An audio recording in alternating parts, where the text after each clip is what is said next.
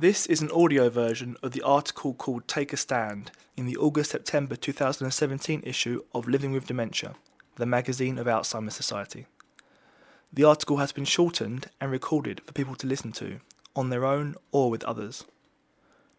Believing that the opinions of people with dementia are often overlooked, Arthur Mars has embraced the opportunity to make himself heard. My name is Gareth Bracken, and I'm reading an article about a man who is influencing the world around him. A laughing Arthur Mars recalls his father's advice when their family first moved to England in the early 1950s. I remember being told, We have to acclimatise, think British, he says.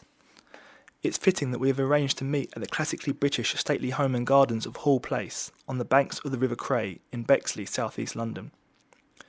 Arthur, 67, confirmed he had Alzheimer's three years ago, but only after he and his wife took a stand with their GP over his right to a diagnosis. We take up his story many decades earlier, however, over 4,500 miles away. In 1951, a three year old Arthur and his family moved to England from Guyana, at that time British Guyana, on the Caribbean coast of South America. Arthur's mother worked at the British Council and had been offered a position in London. Arthur got a job aged 14 working on the signals at a local railway station. After nine months, he took on more responsibility as a shunter before eventually becoming a signalman. Having been made redundant after 18 years on the railways, Arthur got a job with Kent County Council in the late 1980s. He married his second wife, Sonia, in 2001, having been married to his first wife for 18 years before her death. He said, I knew Sonia's sister, who said, I've got a nice girl I can introduce you to, but she didn't say it was her sister.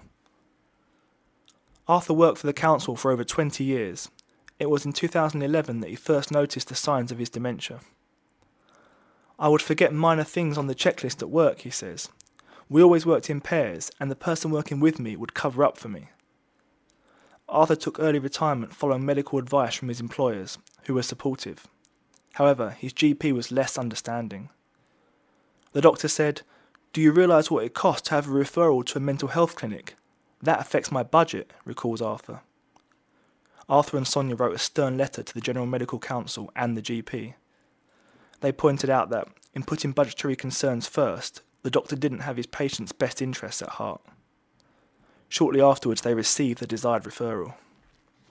Over the following years, Arthur underwent numerous tests and an MRI brain scan. He describes it as a difficult time. It was all upside down, he says.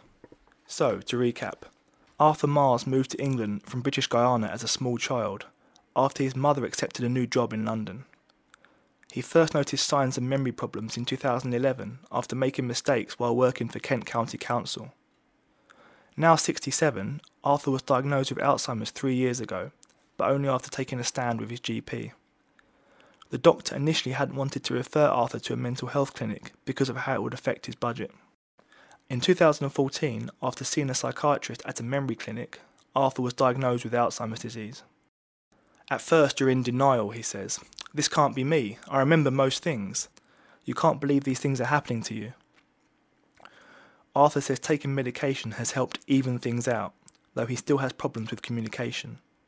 He says, I start a sentence well, and then there's a void. It won't come. There's a black space. He acknowledges the valuable support of occupational therapists following his diagnosis. After we were set up with them, I did a cognitive stimulation therapy course, and Sonia went on a carer's course, he says. That was when we realised that things will never be the same and that we had to make adjustments. They told me, We'll get you involved in groups so you'll keep on a steady flow and learn to accept the situation. Since last year, Arthur and Sonia have also been attending an Alzheimer's Society Service User Review panel. These panels meet regularly so that people with dementia can help to shape different areas of national and local work. It's nice to have someone ask your opinion, says Arthur. You feel listened to and empowered, it gives us a voice. Before, we thought decisions were being made and you were never consulted. Most of the time, people ignore those with Alzheimer's or on the fringes. Less positive for Arthur is the lack of diversity among those who attend the various sessions. We're in a cosmopolitan area, but for every group or class we go to, we're the only black people there, he says. He puts this down to people in Caribbean communities finding it particularly difficult to accept that they have dementia. They're in denial, they refuse to face it, he says. It's a cultural thing, Their elders have got this condition, but rather than get treatment, people find every excuse to push it away into the cupboard. The information is there, but they won't take advantage of services. Arthur certainly wants to accept any advice or support available in order to live well for as long as possible.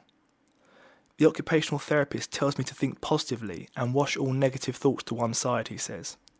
She tells me there's no such thing as bad stimulation, so I'm staying involved. To join our campaigns to make sure that everyone with dementia can get a diagnosis and the right support, see alzheimers.org.uk forward slash campaign. For our online directory to find services near you, go to alzheimers.org.uk forward slash dementia connect.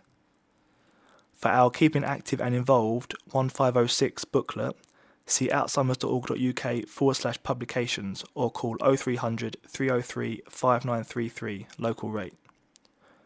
For more audio versions of magazine articles and links to other Alzheimer's Society podcasts, see alzheimers.org.uk forward slash LWD podcast.